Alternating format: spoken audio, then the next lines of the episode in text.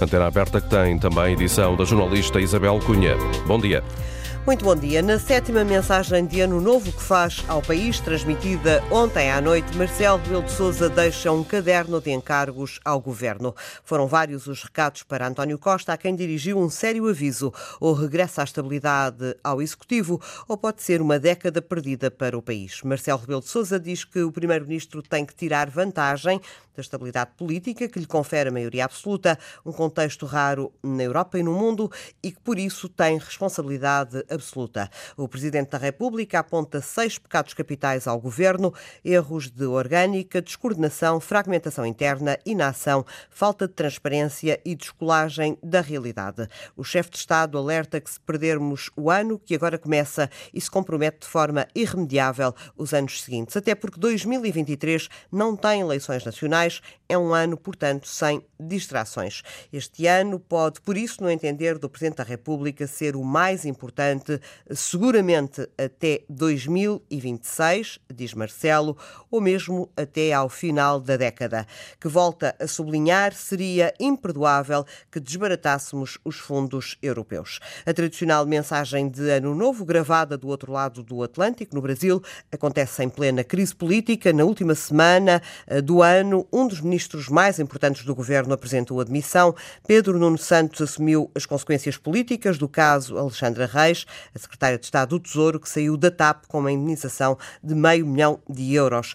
Em nove meses do governo, somam-se 11 baixas. Nas reações à mensagem de Ano Novo do Presidente da República, PCP, Bloco de Esquerda e Chega consideram que Marcelo poderia ter ido mais longe. O Iniciativa Liberal diz que o Presidente da República se esqueceu do colapso dos serviços públicos, em particular a saúde. O PSD considera que o governo está atolado eh, numa bolha e sem rumo. Já o Partido Socialista garante que o Executivo tem condições de estabilidade política. Na antena aberta, analisamos a mensagem de Ano Novo do Presidente da República e perguntamos aos ouvintes se concordam com Marcelo Rebelo de Sousa se 2023 é o ano do tudo ou nada para o Governo e para o país. Para participar nesta antena aberta, que vai estar no ar até, às, até ao meio-dia, eh, tem eh, o número de telefone gratuito 822 0101. Volto a repetir, 822 0101, número de telefone gratuito para se inscrever, ou ainda, se nos está a escutar fora eh, de Portugal, o 2233 99956 tem o custo de uma chamada internacional. Antes de partirmos para a análise da mensagem de Ano Novo do Presidente da República com os comentadores e com os ouvintes, recuperamos o registro de dois momentos deste discurso em que Marcelo Rebelo de Sousa diz que 2022 2022 não foi o ano da viragem como era esperado e que se somaram mais problemas àqueles que já tínhamos. Sabemos que a pandemia não desapareceu em algumas áreas do globo. Um ano depois sabemos que a guerra ultrapassou a diplomacia sem a certeza quanto ao tempo e aos efeitos. Um ano depois sabemos que o crescimento no mundo não existiu ou foi insignificante. O comércio internacional não se normalizou. A subida dos preços disparou a pobreza e as desigualdades da guerra somaram-se à pobreza e às desigualdades da pandemia. Um ano depois, sabemos que a Europa se viu forçada a ocupar-se mais tempo com a guerra e com a reação à dependência na energia e na inflação do que com os fundos europeus, como usá-los e controlá-los, com o crescimento das economias, com as suas reformas internas, com o seu papel global no mundo. Um ano depois, sabemos que Portugal aguentou melhor do que alguma Europa no crescimento, no turismo, no investimento estrangeiro, na autonomia energética, no déficit do orçamento, mas sofreu e sofre na subida dos preços, no corte dos rendimentos, no corte dos salários reais, nos juros da habitação, no agravamento da pobreza e nas desigualdades sociais. Um ano depois sabemos que em Portugal, apesar daquilo em que estivemos melhor do que muita Europa, 2022 não foi o ano da viragem esperada. E entramos em 23 obrigados a evitar que seja pior do que 2022. E para garantir que 2023 não vai ser pior do que o ano passado, Marcelo Rebelo de Sousa deixa várias pistas e muitos recados ao governo. Está ao nosso alcance tirarmos proveito e uma vantagem comparativa, que é muito rara na Europa e no mundo democrático. e que se chama estabilidade política. Ademais, com um governo de um só partido, com maioria absoluta. Mas por isso mesmo, com responsabilidade absoluta. Estabilidade que só ele, ele, governo e a sua maioria, podem enfraquecer ou esvaziar. Ou por erros de orgânica, ou por descoordenação, ou por fragmentação interna, ou por inação, ou por falta de transparência, ou por descolagem da realidade. Está ao nosso alcance tirarmos proveito, neste tempo de guerra e de instabilidade noutras paragens, da situação privilegiada de paz e de segurança para atrairmos turismo, investimento externo e localização de recursos humanos qualificados. Está ao nosso alcance o tirarmos proveito de fundos europeus, que são irrepetíveis e de prazo bem determinado. Ora, tudo isto está ao nosso alcance. E nunca me cansarei de insistir que seria imperdoável que o desbaratássemos. 2023 é decisivo, assim, porque se o perdermos, a intervenção internacional, em atuação europeia, em estabilidade que produza resultados, que seja eficaz, em oportunidade de atração de pessoas e meios, em uso criterioso e a tempo de fundos europeus, de nada servirá a consolação de nos convencermos de que ainda temos 2024, 2025 e 2026 pela frente. Um 2023 perdido compromete irreversivelmente os anos seguintes duas eh, passagens da mensagem de Ano Novo de oito minutos eh, de Marcelo Rebelo de Sousa, mensagem eh, transmitida ontem à noite pelas televisões. Conosco no início desta antena aberta está o comentador política nacional da Antena 1, Raul Vaz. Muito bom dia, Raul. Bom dia, Isabel. Bom ano. Bom ano também para ti e para os nossos ouvintes. Uh, é uma espécie de checkmate que Marcelo Rebelo de Sousa faz a António Costa? É um aviso seríssimo que o Presidente da República faz ao Primeiro-Ministro não direi que é um cheque-mate, mas esse cheque-mate poderá vir no final de 23. Se o governo não virar, não dar de vida, não virar a página, não fazer aquilo que o Presidente da República diz que tem que fazer, ou seja, aproveitar ao máximo todas as oportunidades, essa tal vantagem comparativa uh, que, que, se tem, de facto, num, num, na estabilidade política de um governo de maioria absoluta, um governo que tem nove meses, maioria absoluta, tem quatro anos para exercer essa maioria absoluta, mas 23 é o ano-chave. E é o ano-chave porquê? Porque, como o Presidente da República disse, depois entra-se num ciclo eleitoral infernal. As europeias em 24, as autárquicas em 2025, os presidenciais e legislativas em 26. E nós sabemos, uh, todos nós sabemos, quando se entra neste ciclo uh, eleitoral, uh, há pouco para fazer do que propor aquilo que os outros não querem propor e o vice-versa. E, portanto, 23 é um ano fundamental até porque os fundos europeus, a execução do PRR, o 2020, o 2030, se não, se não houver um avanço nesta matéria, nós não sabemos efetivamente como os processos estão, mas eh, pensamos todos nós portugueses que eles não estão como deviam estar. Se não se aproveitar isso, é evidente que comprometemos não só até 26 e, na opinião do Presidente da República, poderemos comprometer, inclusive, uh, o resto desta década, ou seja, até 2030. Portanto, este é um aviso seríssimo, seríssimo, uh, direto, mais claro eu acho que seria impossível ao Governo.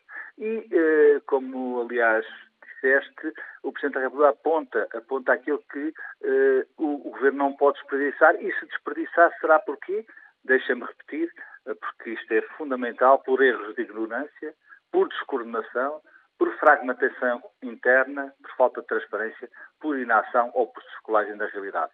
Olhando para estes seis pontos, nós estamos a ver o que aconteceu nos últimos uh, seis dias, ou o que aconteceu nos últimos nove meses um governo de maioria absoluta. E, portanto, Marcelo Sousa diz António Costa, uh, meu caro Primeiro-Ministro, chefe do governo de maioria absoluta, você tem todas as condições, mas se não fizerem 23, ou até 23, aquilo que é essencial fazer para ganharmos a década, é evidente que eu estarei cá, eu, Presidente da República, Marcelo de Sousa, e extrairei daí as devidas consequências. Ou seja, pode é de admitir com esta mensagem de ontem do Presidente da República que se António Costa não fizer aquilo que é fundamental fazer, e ele sabe que é, é um político experimentadíssimo, responsável, se não fizer este ciclo eleitoral, ou melhor, esta legislatura pode, pode vir a ser interrompida. Eh, consideras que António Costa está agora mais pressionado para fazer uma remodelação de fundo com esta mensagem do que apenas uh, substituir quem saiu do governo? Eu penso que já estaria a partir do momento da última, do último caso ou casinho, que não é um caso, não é um casinho, é a saída do ministro com, um ministro com muito peso político uh, no governo, no Partido Socialista e até diria na sociedade mais à esquerda de Portugal, que é Pedro Nuno Santos. Uh, a partir daí é evidente como o jogo mudou também. Pedro Nuno Santos é um adversário interno uh, de António Costa, tem discordado António Costa com algumas ideias e algumas atitudes políticas, não lembra-se do aeroporto, lembramos do aeroporto, uh, lembramos de um discurso uh, no Congresso do Partido Socialista em 2018 que obrigou obrigou António Costa, nesse mesmo Congresso, a dizer eu ainda não meti os papéis para a reforma, e, portanto, é uma situação delicada. Eu penso que o Dr. António Costa perdão, tem arte, engenho e ferramentas para dar a volta, mas tem que dar a volta, até porque Pedro Nuno Santos crescia a ala de esquerda do Partido Socialista e tem além do Partido Socialista, eh, é, é uma esperança da esquerda. Há alguns textos de documentadores de esquerda nestes últimos dias que não deixam margem para, para, para dúvida quem a esquerda quer eh, numa reunificação, não direi eh, da geringonça, mas de uma, uma forma do género, é para liderar é Pedro Nuno Santos. Portanto, António Costa tem essa realidade pela frente, tem as armas para, para resolver, tem a maioria absoluta, lidera um partido de poder e é evidente também que um partido que está no poder e sobretudo está com maioria absoluta, eh, quem manda é o chefe e o chefe é António Costa, mas está de facto pressionado a substituir Pedro Nuno Santos, porque não é fácil, isso é óbvio, e eu diria que se António Costa ainda tiver, ainda tiver uh, margem de manobra, de margem de contratação no bom sentido, poderia fazer ou deveria fazer uma remodelação mais alargada. Os sinais que existem, os sinais que vêm do interior do Partido Socialista, é que eh, António Costa eh, limitar-se-á a substituir Pedro Nuno Santos e os seus secretários de Estado que saíram. Se assim for, é evidente que eh, altera-se o Ministério, eh, mas sobretudo também tem que eh, se alterar a forma de coordenação do governo, Isabel. Não é só o Pedro Nuno Santos saiu do governo, saiu do governo. Eh, é Fernando, é Fernando Medina, Ministro das Finanças, que ficou algo fragilizado neste episódio da TAP. É a administração da TAP que eh, está em causa. Eh, são tudo problemas que António Costa não pode assobiar para o ar. Tem que, tem que arrumar a casa, quer dizer, tem que haver aqui um ponto de viragem, um arrumar de casa. Exatamente, tem que arrumar a casa e a casa não foi desarrumada nessa última semana. A casa está desarrumada ou foi-se desarrumando ao longo destes últimos nove meses de maioria absoluta. Uh, não vamos agora, obviamente, relembrar todos os casos, mas do que nos lembramos nós, nós portugueses, ou eu, ou a maioria dos portugueses, destes nove meses de maioria absoluta, é isto. São os casos dos casinhos e que deu nisto e deu nesta mensagem do Presidente da República, que é absolutamente fundamental para que António Costa uh, mude vida, ou melhor, comece de facto a meter as, mãos na massa e a esfiar um governo que é um governo uh, que tem tudo para fazer aquilo que quiser, mas tem que fazer e até agora não tem feito.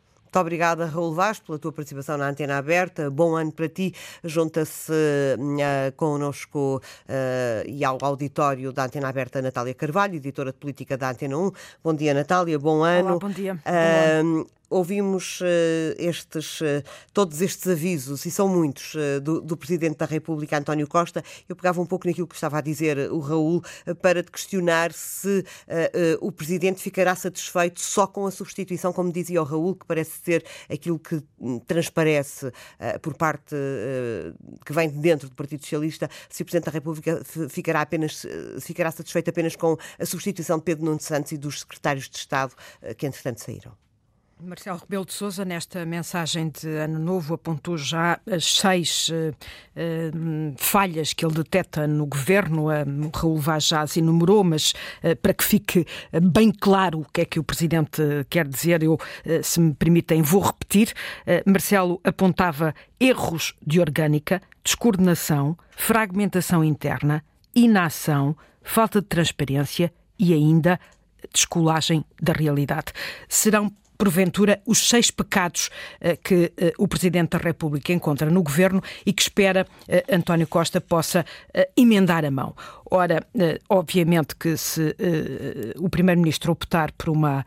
Um, remodelação uh, de apenas substituição de quem sai uh, depois desta crise que envolveu a Secretária de Estado Alexandra Reis, uh, obviamente que não está a resolver os dois primeiros casos, ou os três primeiros casos, que os primeiros pecados que o Presidente aponta: erros de orgânica, descoordenação, fragmentação interna. É que hum, eh, a última, a última crise eh, que envolveu o governo, esta crise eh, de Alexandra Reis versus TAP, hum, são exatamente por erros de orgânica, são exatamente por descoordenação, são exatamente por fragmentação interna. E, portanto, uh, uh, Marcelo Rebelo de Sousa já fez o diagnóstico das, das fragilidades uh, deste governo, aponta alguns caminhos. António Costa caberá agora ao Primeiro-Ministro optar ou não pelas indicações, pelos conselhos presidenciais, sendo que, como eu tenho repetido nos últimos tempos, Marcelo Rebelo de Sousa conseguiu, com esta crise, ele que esteve no epicentro da crise, conseguiu, com esta crise, recuperar uh, o papel, uh, uh, o peso político que tinha perdido com a, maioria, com a conquista da maioria absoluta por parte de António Costa. o Primeiro-Ministro ofereceu-lhe, com estas 11 demissões em em nove meses, ofereceu ao Presidente da República a recuperação da titularidade política em Portugal. E, portanto, Marcelo não, não desperdiça essa oportunidade e uh, reposicionou-se uh, no cenário político português como uh, o chefe de Estado, que é, uh, mas com aquela capacidade de dizer ao Primeiro-Ministro por onde deve andar, uh, e Marcelo não desperdiça essa oportunidade, fê-lo com esta mensagem de ano novo. Marcelo apresenta-se como, como nunca como garante da estabilidade nesta, nesta mensagem de ano novo. Exatamente. Aliás, hum, eu tive um pouco a recordar o que ele, o que ele tem dito nos últimos anos e, e de facto, hum, é, é um fio condutor. A estabilidade política tem sido um fio condutor do pensamento de Marcelo Rebelo de Sousa desde o primeiro mandato. É evidente uh, que antes existia uma geringonça uh, e era, necessário uh, uma articulação muito mais difícil entre partidos, PS, PCP, Bloco de Esquerda. neste caso, cabe só responsabilidade total, absoluta, na expressão do Presidente da República, ao Partido Socialista e ao Primeiro-Ministro essa estabilidade política. Maioria absoluta, dizia o Presidente nesta mensagem, maioria absoluta significa responsabilidade absoluta e um, eh, o Presidente não retira essa responsabilidade, pelo contrário, acentua essa responsabilidade uh, do Primeiro-Ministro para que garanta a estabilidade política até 2026. Natália, olhamos um pouco para a frente e para aquilo que vai acontecer agora na Assembleia da República. Temos uma moção de censura, temos pedidos de audição de membros do Governo. vai e ser debate um, de urgência. E debate de urgência. Vai ser um, um ano político a abrir em toda a força. Vai ser, sobretudo, uma semana uh, louca, diria eu. Uma primeira semana do ano completamente alucinante, porque uh, uh, o, acredito eu, o Primeiro-Ministro terá que se apresentar no Parlamento já com o governo uh, arrumado, uh, ou seja, Quando com as é novas caras. acontecer? Ele terá que o fazer uh, até amanhã, mais ou menos. Uh, não terá muito mais tempo, porque amanhã reúne a Conferência de Líderes, às 11 da manhã, para decidir exatamente uh, o timing, o acerto da, da moção de censura, que deverá ser discutida na quarta-feira. Um, e, portanto, eu diria que até quarta-feira o Primeiro-Ministro tem que dar posse, ou melhor, tem que chegar a Belém para que o Presidente da República dê posse aos novos membros do governo. Seria muito estranho que António Costa se apresentasse no Parlamento eh, ainda com um, o governo por fechar, sendo que ainda nem sequer apresentou em Belém uh, os pedidos de demissão de Alexandra Reis, eh, de, do secretário de Estado de Pedro Nuno Santos e do ministro Pedro Nuno Santos. Uh, nem sequer esses pedidos ainda chegaram Portanto, a Belém. Entre hoje e amanhã tem que acontecer isso tudo, literalmente. Entre é? hoje e amanhã, literalmente, sendo que o presidente ainda está no Brasil, hoje mesmo tem um encontro com uh, Lula da Silva Silva eh, deverá chegar ehm, durante a noite, madrugada, a Lisboa e, portanto, eh, quando chegar, deverá ter em cima da mesa eh, a nova composição do governo para lhe dar posse amanhã mesmo, digo eu. Muito obrigada, Natália Carvalho, por ter estado connosco nesta antena aberta. Parte para o contacto com os ouvintes. Joaquim Almeida, Liga do Porto, muito bom dia. A sua opinião. Bom dia. Bom dia. muito obrigado pela oportunidade que me deram para comentar as afirmações do Sr. Presidente da República, mas eu começaria pelo seguinte. As afirmações do Sr. Presidente da República são contraditórias. Por um lado, começa a fazer uma análise em que referindo a situação económica, sobretudo internacional, resultante da inflação e da guerra, e depois parte para uma segunda opinião de ataque direto ao, ao governo, do meu ponto de vista, inexplicável.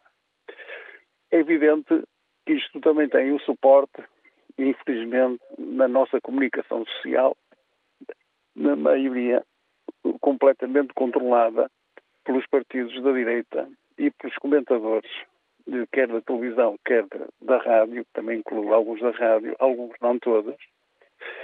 Mas um, o que se passa é o seguinte: a dissolução da Assembleia da República só pode ser efetuada, como se refere, é a bomba atómica, numa situação extrema.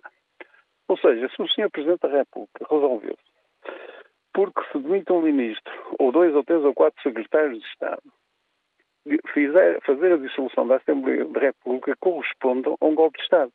Como, aliás, corresponderá se isso acontecer no final de 2023. Ou seja, o Sr. Presidente da República já é a segunda vez que, de forma inteligente, aliás, como ele sabe conduzir as situações, derrubou já um, dissolveu uma Assembleia da República e, na perspectiva de que havia uma, uma grande crise em todos os partidos da esquerda e dessas eleições resultaria um governo da direita. E essa análise eh, saiu funada.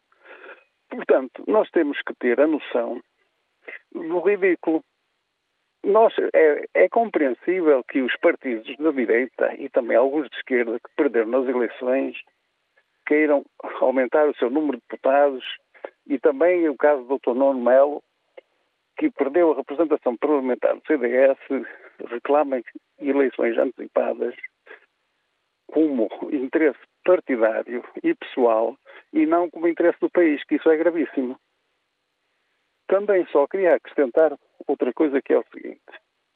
Quando se refere que o, nós temos uma que já houve uma dissolução da Assembleia da República semelhante, eh, infelizmente só poderá fazer uma afirmação dessas quem estiver de má fé e, e, e com um sentido completo de responsabilidade. Porque essa situação verificou-se numa situação extrema em que o, o primeiro-ministro da altura, o doutor eh, Durão Barroso, digamos, perante dificuldades económicas do país, fugiu para o estrangeiro.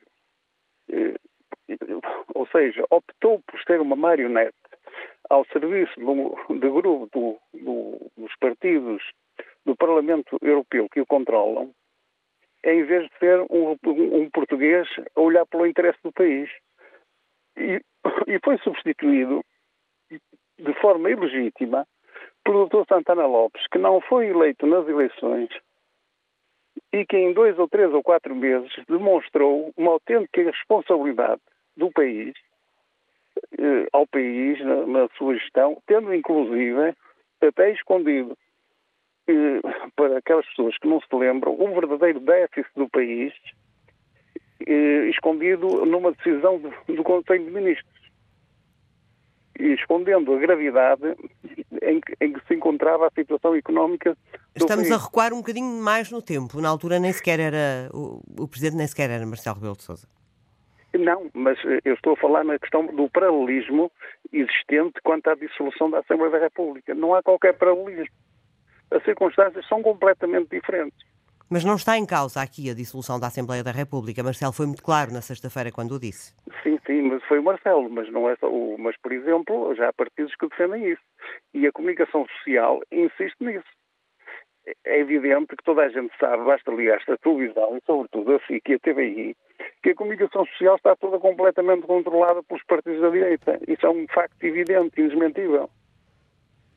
E, portanto, não há qualquer paralelismo. E eu mais, eu acrescentaria que a dissolução da Assembleia da República corresponde a um golpe de Estado, se ela for feita. Já o disse, Joaquim. Gostava que concluísse. Temos mais ouvintes, por favor. É, é, portanto, é só isso. Agradeço a oportunidade que me deram e, e, e acho que o, as pessoas e o país devem, deviam ter o mínimo de responsabilidade em olhar para os interesses do seu país e não por lutas partidárias completamente incompreensíveis, em que está em causa quando todos os valores económicos e sociais eh, que este governo demonstra e são conhecidos publicamente, são todos positivos, comparativamente com o resto do mundo. Portanto, bom dia e muito obrigado pela. pela bom dia, muito obrigado. Um bom ano, Joaquim, em Viana do Castelo. Escuta-nos António Pires. Bom dia. Sim, bom dia para si, para todos os que me ouvem, bom, bom ano. E queria só dizer, uh, vou tentar ser breve, queria só lembrar que tudo, tudo, tudo não passa de uns pequenos, uns pequenos uh, enganos que fazem como se nós, o povo português, fossem cidadãos, rapazinhos, que, que andássemos ainda na escola. Falam no, no salário mínimo aumentar para, o, para, os 900 euros até 2026. Uh, ah, ok, eu quero, quero só lembrar uma coisa. Em 2026, ainda faltam precisamente três anos, não é? Em 2026, qual é que será, por exemplo, por exemplo, o salário mínimo na Espanha ou em França? É só essa questão que eu queria deixar no ar. Muito obrigado, bom ano para vocês. Muito obrigada, António Pires. Bom ano. Na batalha, escuta-nos Isabel Ferreira. Bom dia, a sua opinião. Ah, bom dia, prazer e cumprimento a todos que nos ouvem. É, sou Abel Teixeira, não é, não é Ferreira, Abel Teixeira. Peço desculpa, troquei-lhe o nome. Ah, Abel Teixeira. É, não trocou nada, vou-lhe pedir, depois eu vou aí ao norte, também estou do norte, vou-lhe pedir o Flávio. Uh, ó, senhora uh, doutora, uh, eu queria, na minha opinião, é sobre o, o comportamento do É sobre o discurso, é sobre o discurso, sobre a mensagem de ano novo do Presidente da República. Pronto, o senhor, foi o senhor Presidente da República decepciona-me muito. Ah, espero que alguém esteja a ouvir e espero que ele também esteja a ouvir. Eu conheço mal, conheci bem o pai dele. Se o pai dele fosse vivo, ah, nenhum destes governos, desde Zé Sócrates, todos, exceto, exceto de Sá Carneiro ah, e outro que eu iria dizer, que agora não me recordo bem, ah, todos têm sido mentirosos, não leva mal, porque prometem aquilo que não fazem, ou prometem uma coisa e fazem toda a outra. E para mim, se este nosso Presidente da República fosse um democrata, uh, já tinha posto os, os governos de, de, do tempo dele na rua. E como todos os outros, exceto Sá Carneiro e outro, outro ministro que agora não, não me recordo bem. Porque nós temos visto o que, o que tem passado. É só ministros que roubam, juízes que roubam uh, e depois são colocados, são perdoados, uns já foram condenados por roubar e outras coisas mais, e este senhor primeiro-ministro é um seguidor do José Sócrates, portanto também já devia ter sido posto há muito tempo e devia haver eleições, de facto, com um Presidente da República que fosse verdadeiramente um democrata, porque ele não é, não é verdadeiramente um democrata. Ele é uma pessoa que já teve outras apetências, Uh, ele, se me tiver a ouvir, eu gostava de falar com ele. E sou Abel Teixeira, mais conhecido como empregado de mesa Coxinho, fui batizado pelo pai dele. Que o pai, sim, era um homem sério, era um democrata a direito. Por isso é que ele já era, já era um, um era revolucionário, era um homem insatisfeito antes do 25 de Abril e, e continuou a ser depois e deixou um filho que não segue bem as ideias uh, frontais que o pai tinha, que eu tenho pena, lamento, porque eu fui para, emigrei para Lisboa com 13 anos, uh, para a restauração, uh, e estive lá 30 anos, convivi com gente todo topo até ao que nos enterra na, na, que nos mete baixo da terra, uh, e digo sinceramente, o que eu lamento mais deste senhor Presidente, que eu sei que ele que não leva para casa dinheiro roubado, mas é amigo dos maiores ladrões que roubaram o país. Muito obrigada, Abel Teixeira, o ouvinte que nos escuta na batalha. Bom ano para si. Eh, é convidado também desta antena aberta, a primeira do ano de 2023, António Costa Pinto, professor e investigador no Instituto de Ciências Sociais da Universidade de Lisboa. Bom, muito bom dia, muito bom ano, António. Centramos-nos aqui nestes, uh, nestes avisos, nestes recados do Presidente da República ao Primeiro-Ministro. António Costa está agora mais pressionado pressionado uh, para escolher uh, os nomes que vão substituir quem saiu? António Costa está uh, muito mais pressionado para resolver o problema de coordenação governamental e, num certo sentido, de governabilidade de um executivo de um só partido, com maioria absoluta, e, que, sem dúvida nenhuma, eh, foi desenvolvendo algo inédito na democracia portuguesa, tendo em vista justamente que se trata de um governo de maioria absoluta de um só partido e que é um conjunto muito significativo de pequenas crises que deram origem, eh, agora sim, nos últimos dias, a uma crise mais significativa, porque o Ministério das Finanças, o Ministério da Infraestrutura, das infraestruturas são ministérios fundamentais, uh, muito mais importantes do que, evidentemente, todos os outros pequenos acidentes de percurso deste governo. Por isso lhe Esta... perguntava, por isso lhe perguntava, António, uh, se, uh, se o primeiro-ministro está agora muito mais pressionado para escolher os nomes que vão substituir quem, quem saiu, ou eventualmente até mesmo para fazer uma remodelação mais alargada, no sentido de encontrar pessoas que não tenham conforme diz o povo, eh, rabos de palha, não é? Sem dúvida.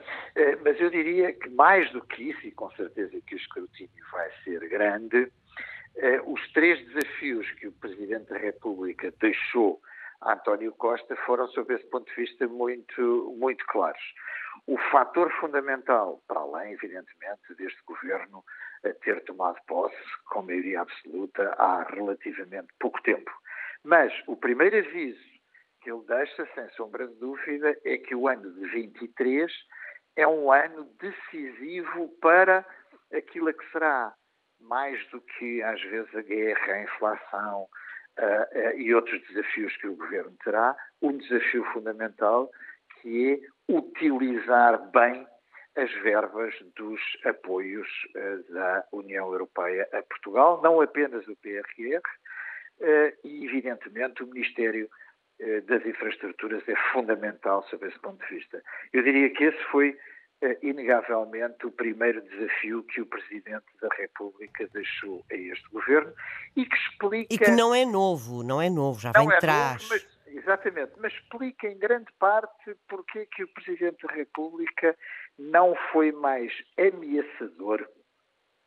Uh, ameaçador para o governo, porque os incidentes que se passaram, independentemente de não ser uma boa conjuntura, obviamente, para a dissolução do Parlamento uh, e para a queda deste governo, uh, mas sem dúvida nenhuma uh, foram elementos fundamentais que poderiam, noutra conjuntura, ter dado origem, aí sim, à dissolução da Assembleia da República. O Presidente reafirmou mais uma vez que não o faz, no discurso diz que não o fará, fundamentalmente porque este governo em eh, 2023 vai ter que, com coerência e estabilidade, eh, justamente administrar esses fundos que vêm da União Europeia, mais do que outro qualquer desafio.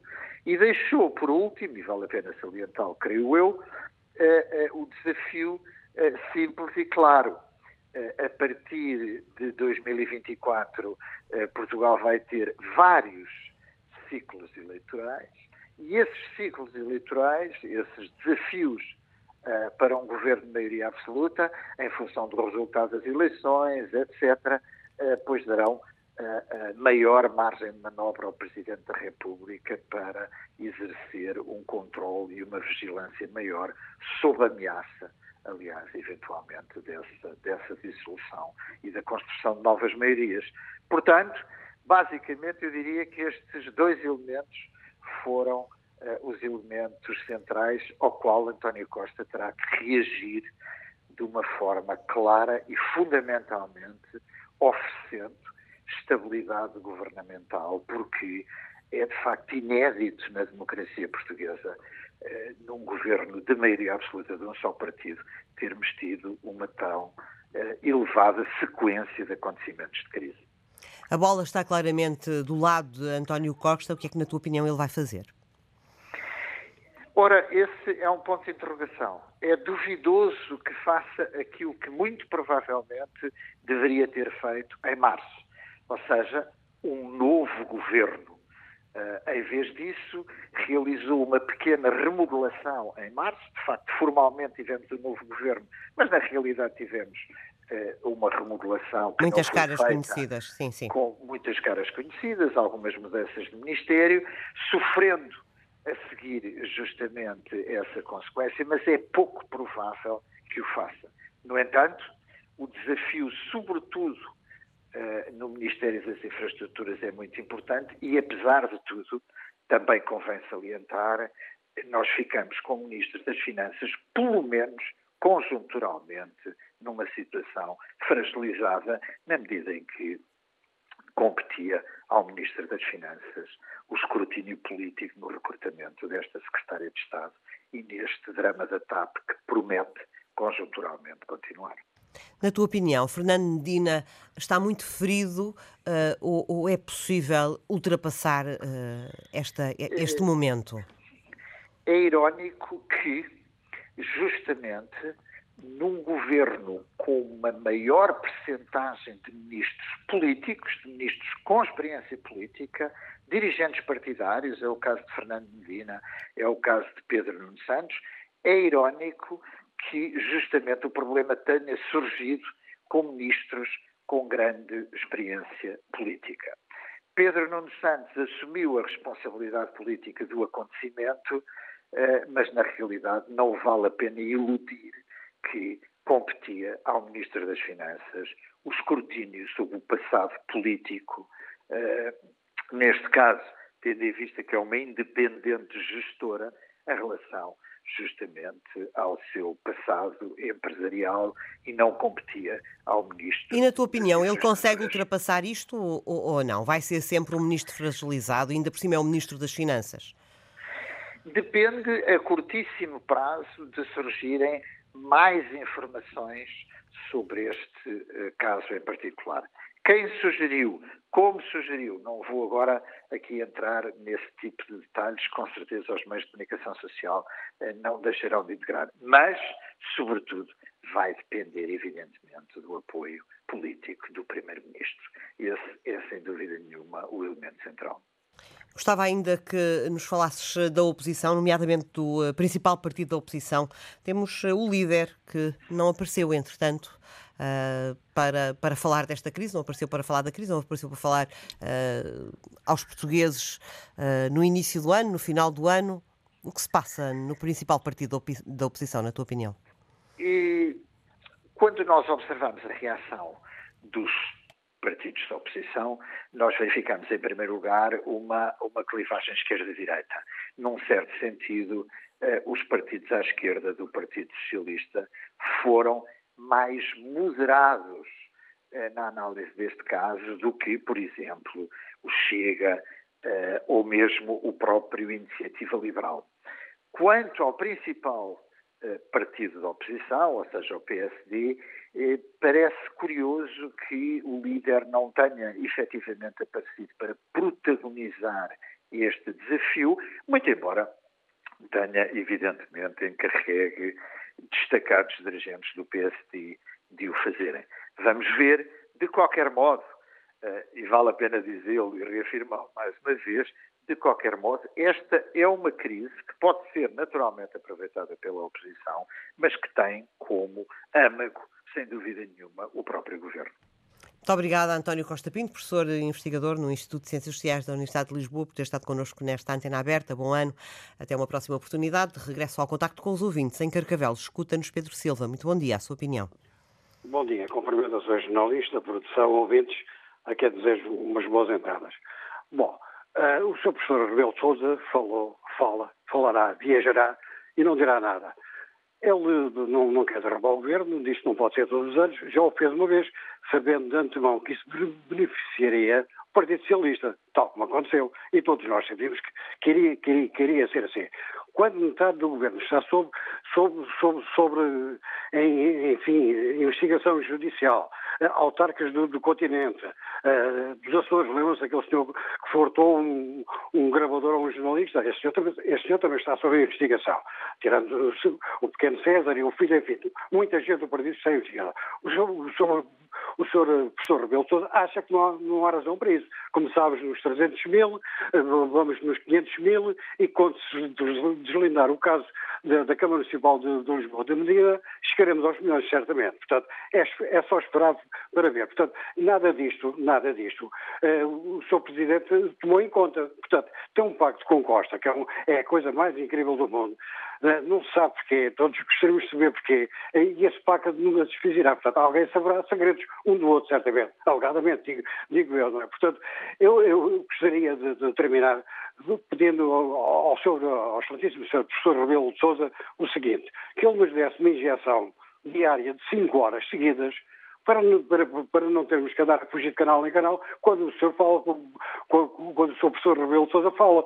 É, quer dizer, fuz de um lado, fuz do outro, e, e com o azar, como é o azar, é, é muito, e já põe o seu Costa no outro, no outro canal. Portanto, eu peço, por favor, uh, falo cinco horas seguidas como fazia o, o Hugo Chávez na, na, Venezuela, e certamente milhares de portugueses ficarão, ficarão agradecidos com isso. Bom dia, muito obrigado. Muito bom dia, muito obrigada. Em Lagos, escuta-nos Idálio Gonçalves. Muito bom dia. Olá, bom, bom dia. dia. Bom ano. Bom dia e bom ano para todos. Estamos a ouvi-lo, mas creio que tem um rádio um bocadinho alto. Ora, veja lá. Como é que... Vou fugir aqui para longe do rádio. Então, faça isso. Então, Obrigada. Tá, tá, tá, já estou cá mais longe. Está melhor. Uh, portanto, isto parece que a gente temos todos uma memória muito curta. Uh, a gente já esquecemos da outra maioria absoluta. Já fez a mesma coisa. Uh, que berrem, que gritem, que chorem deles tem a maioria, fazem o que querem. E o professor Marcelo foi simpático, porque tem o rap preço também, se ele foi da outra maioria. Portanto, foi simpático o amigo Costa. Portanto, e os portugueses, cá se fazem, cá se pagam, quiseram maioria. Até agora aguentem e não berrem. Pronto, para o ano. É tudo, Idálio. Já concluiu uh, o pensamento? Sim, este, sim, sim, este... É, porque isto, isto, isto era Uh, Sabia-se, todos sabem, pelo menos aqueles que já passaram por outra maioria, que íamos, que íamos, uh, que íamos levar com isto. Tendo a maioria não querem saber de mais nada. Muito bem, muito obrigada pela sua opinião. Ah, bom dia, bom muito ano. Obrigado. Em Tavira, escuta-nos Luís Gonçalves. bom dia. Muito bom dia. Um, é, primeiro que nada, e agradeço irem-me ouvir, né? Uh, eu, eu, queria dizer uma parte primeiro. Achei graça que um senhor que acho que foi um dos primeiros uh, dizer que os jornalistas são todos de direita. Aí mesmo que estava num programa cómico, mas pronto, isto foi só um altar. Uh, agora, queria dizer que o, o vosso analista cometeu uma grave, um grave erro, e eu penso que de propósito, a dizer que era um casinho o assunto da TAP. Não é um casinho, é um casinho de meio milhão de euros e depois mais 1.800 milhões a mais da compra dos aviões. Isto, é, não é um casinho. Vem aí um, um terremoto. Eh, as pessoas é que não estão ainda a querer ver, mas vem aí um terremoto e com uma onda gigantesca. Porque este governo só fez até agora nove meses disparates todas, todas as semanas a disparates. E disparates que nos vão ficar sempre quem? Os mesmos. Por isso, eu, eu não tenho mais nada a dizer, só tenho pena de que as pessoas que falam para aí realmente não tenham consciência do que é, que é mesmo a vida política. E acho que deveriam de, de pensar primeiro, antes de ligar para aí, uh, irem ver bem, analisarem o que é que se passa, o que é que não se passa, porque acho que também vocês não têm estar aí ouvir coisas que, sinceramente, até, até, até, até me faz impressão como é que o meu povo está tão embrulhado e que não se sabe nada. Quer dizer, aqui temos um caso na TAP que foi comprado. Os aviões, 9 mil eh, e 800 milhões. 1.800 milhões a mais. E ninguém fala nada, está tudo bem. Então, vamos continuar que vamos para o, para o buraco. Para o buraco já estamos. É estamos, é estamos a ouvi-lo com alguma bom dificuldade. Ano. Muito obrigada. Bom, bom, ano, Luís Gonçalves, ouvinte que nos escutava em Tavira, em Lisboa. Houve a Atena 1, Henrique Costa. Muito bom dia. A sua opinião. Olá, bom dia. Olha, eh, bom ano antes de mais. Um, o, o, programa é sobre um, o discurso do, do, do, senhor Presidente, é isso? Precisamente, precisamente. Olha, não, é que eu não sabia que tínhamos Presidente, sabe Por isso é que eu estou a perguntar, estou um bocado baralhado, porque na realidade eu pensava que não tínhamos um Presidente. Mas de qualquer forma, que é um discurso do senhor professor Marcelo, Marcelo Rebelo de Sousa, ele só, vem estar, só está a meter paninhos quentes para segurar o seu amigo, porque na realidade todas as trapalhadas que tenham sido feitas eram para ser levadas em linha de conta e não andar aqui a prejudicar cada vez mais o povo português. Eu lamento por aquelas pessoas que deram uma maioria ao senhor António Costa, que lhe deram uma maioria e ele agora está a fazer o que quer, porque ele goza com as pessoas, ele ri-se com aquele risozinho cínico, a gozar com as pessoas, como quem diz, habitue-se, aliás já o disse, e aguentem-se, porque eu é que mando nisto, eu sou o dono disto tudo. Depois queria só referir outra coisa. Houve um senhor aí há bocado que falou na hipótese de haver uma uma, uma dissolução de, de, de dissolver a Assembleia, a Assembleia, da República e comparou com o caso do senhor, do, do, do senhor Santana Lopes. O que acontece é que o senhor Santana Lopes foi traído pelo, pelo, pelo antigo presidente, pelo antigo presidente da República, que lá estava na altura. Isto porque o do Jorge Sampaio. Isto porquê? Porque o Presidente da República, enquanto o PS andou à deriva, não tinha, não tinha secretário-geral, ele deixou lá estar o Santana Lopes. E assim que o Sócrates ganhou, ganhou as eleições, foi para o secretário-geral, foi o que se viu, dissolveu logo a Assembleia e depois arranjou-nos o problema que nos arranjou. Portanto, isso já é o zero e zero dos presidentes e dos primeiros ministros do PS, porque são os piores políticos que fazem a Portugal o pior que se, pode, que se pode imaginar. E, portanto, eu não tenho confiança nenhuma, nem neste governo, nem no Sr. Presidente da República. É uma pena, mas é verdade. E agora vou lhe dizer uma coisa para terminar. Razão, sabe quem é que tinha? Era o Salazar. Não querer cá esta gente, sabia que iam fazer, o que iam fazer ao país e destruíram este país. E este país vai para o canto. Bom dia, muito obrigado e viva o Chega! Bom dia, obrigado. Em viagem, escuta-nos Miguel Ramalho. Bom dia. Bom dia. Uh, um bom ano para, todo, para todos os ouvintes e para toda a produção do, do, da Antena 1. Aquilo que eu, que eu queria sintetizar, e, e estou um pouco perplexo com, este, com esta atual situação em que estamos vivendo. Nós hoje em dia somos governados pelos dois maiores políticos da atualidade, e eu digo da atualidade presente, Marcelo Rebelo Sousa e António Costa. Porque olhamos para o espectro político nacional e para o nosso tabuleiro, pensando neste eh, xadrez político nacional, não encontramos mais ninguém. Todos eles são antecessores tiveram excelentes antecessores, Mário Soares, Álvaro Cunhal, uh, Adelina Mar da Costa, Sá Carneiro, Freitas do Amaral, todos eles excelentes políticos e excelentes pessoas de poder de decisão. Aquilo que se tem vindo a assistir nos últimos anos é uma, uma degradação completa das possibilidades de recrutamento de pessoas válidas para o governo. Tem-se assistido também, simultaneamente, à criação de pequenos casos políticos. O Sr. Presidente da República, como excelente político que é, mas além de ser político, é também um excelente analista político e um criador de factos. Tem-se conseguido manter toda esta situação de nove meses com a perda de poder total do, do, Presidente da República na criação e no aparecimento de casos que já vinham do, do anterior governo, que é baseado num governo já criado há sete anos atrás. Portanto, isto é, é, é, é difícil, portanto, muito escrutinado, foi-se pescar e foram-se pescar todos estes casinhos, como hoje aqui no programa, por vários analistas, já foram referidos, casinhos, porque são casos, são casos pequeninos que aparecem e desaparecem, e a gente quer saber as consequências deles, porque a nossa justiça, infelizmente, também não, não atua e não se consegue perceber, também desaparecem facilmente, e todos eles desaparecem, tal e qual como Alexandre Reis daqui, no mês de fevereiro já não vai haver Alexandre Reis, vai haver outra situação qualquer, ou coisa assim. Vamos assistir também, estamos a assistir... Pedia-lhe para terminar, porque estamos no final do programa, Miguel Ramalho. Eu, eu, eu, vou já, eu, vou, eu vou já terminar. Portanto, aquilo que eu queria era que nós, portugueses, olhássemos bem para a situação política e não fôssemos atrás de, do, do, simples facto de resolver por dissolução, por informação do, jornal, que, é, que, não é correta. Nós, no caso de Alexandre Reis, se nós olharmos bem como ele começou... começou para terminar, Miguel, estamos em cima do noticiário pronto, eh, era, era isto que eu queria dizer, era que os portugueses estejam bem atentos e na altura de votar decidam. Fomos muito obrigada, muito obrigada, Miguel Ramalho. Só, é só dizer isto. Fomos nós, os portugueses, que decidimos que queríamos uma maioria absoluta e queremos manter esta maioria absoluta até 1926, uh, 2026. Muito obrigado. Muito obrigada, bom dia. Bom dia. Estamos em cima do noticiário do meio-dia. Uh, vai ser notícias ao meio-dia na Antena 1.